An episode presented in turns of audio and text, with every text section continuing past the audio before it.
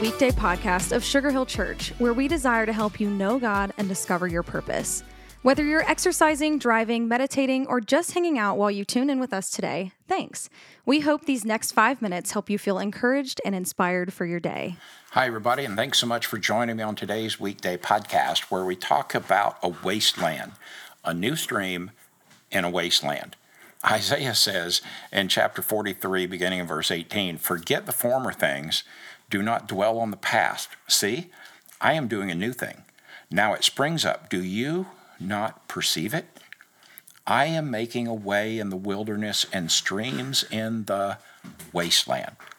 A lot of us hate change. I mean, I know folks just can't stand it, and we desire what's familiar. I get it. But God wants us stretched until we find ourselves in a new thing. For, for that's when we grow we like control. We like having tidy solutions to tidy problems, and we're not always sure how to handle the new stuff. And sometimes new can be terrifying, and our human instinct is often to rush back to that which is familiar. But it could be the past that blinds us to the good things right in front of us. We don't easily let go of the reins of our lives, I know, but God knows for most of us, it's only when we get to the end of ourselves that we resort to trusting Him completely.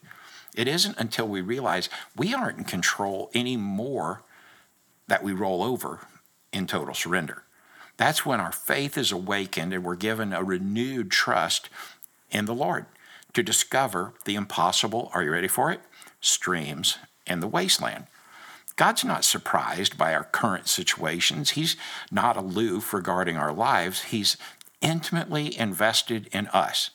And instead of presenting our problems to God with an idea of how we think He should fix them, let's take a big leap of faith and change our prayers to ask for our eyes and our hearts to be open to the new that He's doing.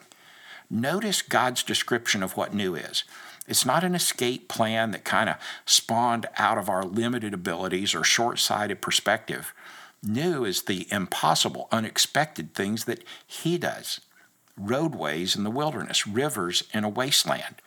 Well, these are not the natural things we expect, but for us to discover that He has streams in a wasteland, He has roadways in the wilderness, we have to accept and face our inability to work out our own solutions our way in our time.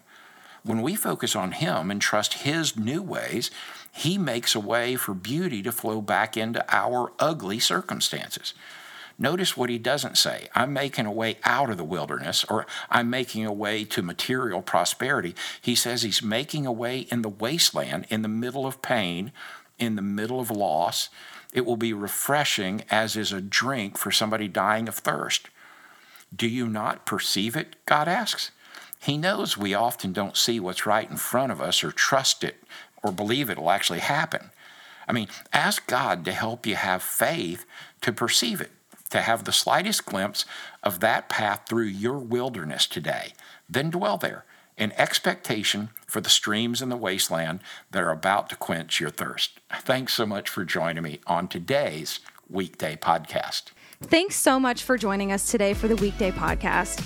Our prayer is that the encouragement you just heard would help you live more like Jesus today.